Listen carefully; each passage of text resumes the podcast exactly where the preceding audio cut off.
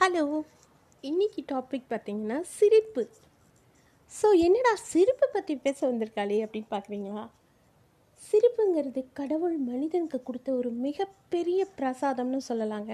என்னடா இவ பிரசாதமெல்லாம் சொல்கிறான் சிரிப்புன்னு சொல்லிட்டுங்கிறீங்களா? கண்டிப்பாக மனுஷனால் மட்டும்தான் வாய் விட்டு சிரிக்க முடியும். ஏன் நம்ம பெரியவங்கெல்லாம் சொல்லியிருக்காங்க இல்லையா? வாய் விட்டு சிரித்தா நோய் விட்டு போகும். என்னடா கொரோனா டைமில் இவ என்னென்னமோ பேசுகிறான்னு நினைக்கிறீங்களா? இல்லை இல்லைங்க.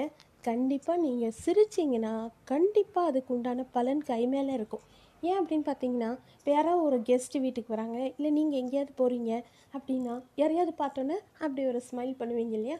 அதுதான் அந்த சிரிப்போட ப்ளஸ் பாயிண்ட் அப்புறம் பார்த்தீங்கன்னா நம்ம புரட்சி தலைவரே சொல்லியிருக்காரு. சிரித்து வாழ வேண்டும் பிறர் சிரிக்க வாழ்ந்திடாதே. அதனால் நம்ம வந்து நல்லா சிரிக்கணும். ஆனால் மற்றவங்கள பார்த்து நம்மளும் சிரிக்கக்கூடாது நம்மளை பார்த்து மற்றவங்களும் சிரிக்கக்கூடாது. இந்த பாயிண்ட்டை மட்டும் நம்ம எப்போவுமே ஞாபகம் வச்சுக்கணும்.